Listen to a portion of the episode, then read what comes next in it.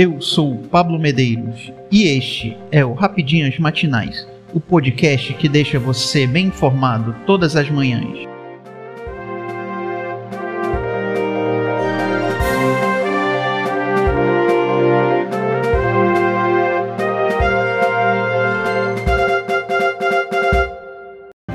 Segunda-feira, 19 de setembro de 2022. Vamos às principais notícias.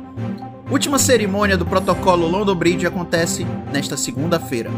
Nesta segunda-feira, 19, acontece a última cerimônia do protocolo London Bridge.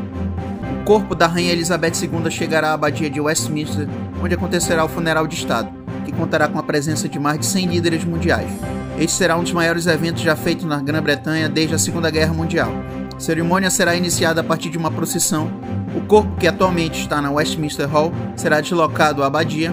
No processo, príncipe Harry e o príncipe William caminharão mais uma vez atrás do caixão. Logo após, o caixão será colocado na mesma carruagem utilizada pelos funerais de Eduardo VII, George V, George VI e de Winston Churchill. O veículo será puxado por 142 marinheiros da Marinha Real do Reino Unido. No final, uma corneta será tocada e dois minutos de silêncio em todo o país serão dedicados à rainha. Em respeito à monarquia britânica, o céu de Londres ficará vazio. O aeroporto de Heathrow vai interromper todos os pousos de decolagem por 30 minutos. Outras atividades também serão suspensas para garantir o silêncio. O fim do funeral será marcado por uma música tocada pelo gaiteiro oficial da rainha. Somente após toda a cerimônia, a coroa real será retirada e levada à Torre de Londres.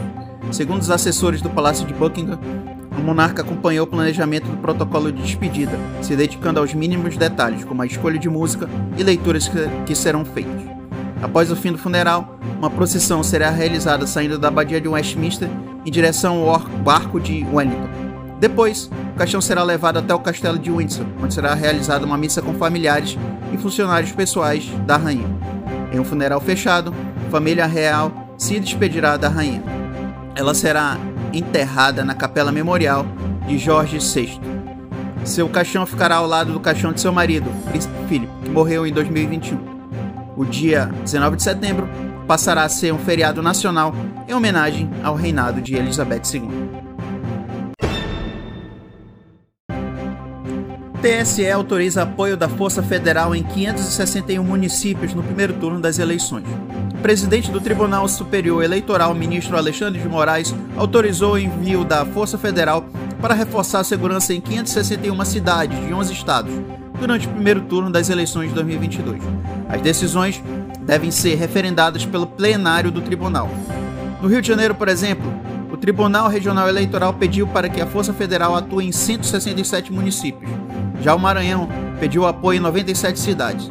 Outros estados, a pedido dos TREs, são Acre, Alagoas, Amazonas, Ceará, Mato Grosso do Sul, Mato Grosso, Pará, Piauí e Tocantins. Entre as solicitações estão apoios logísticos, inclusive em terras indígenas. Pedido de auxílio das forças federais pelo TSE está previsto na legislação desde 1965.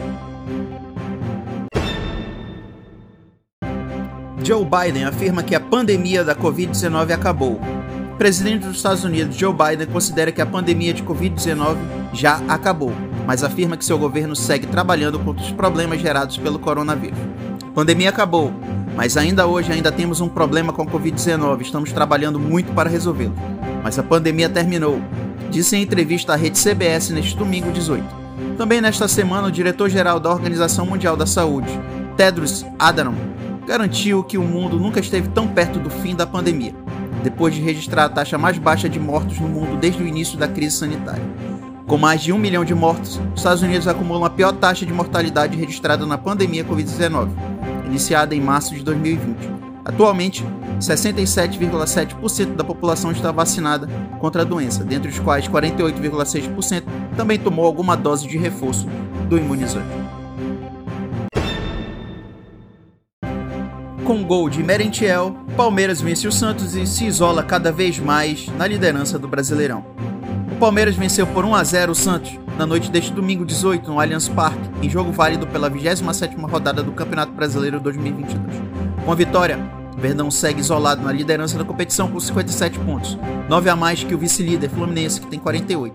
Por outro lado, Peixe segue na 11ª colocação com 34. Mesmo sem Danilo expulso na metade do segundo tempo, Palmeiras buscou o gol da vitória no segundo tempo. Após cobrança de escanteio, o zagueiro palmeirense Murilo desviou, a bola sobrou para o camisa 9 Merentiel, que bateu com estilo para decretar a vitória ao Verdão.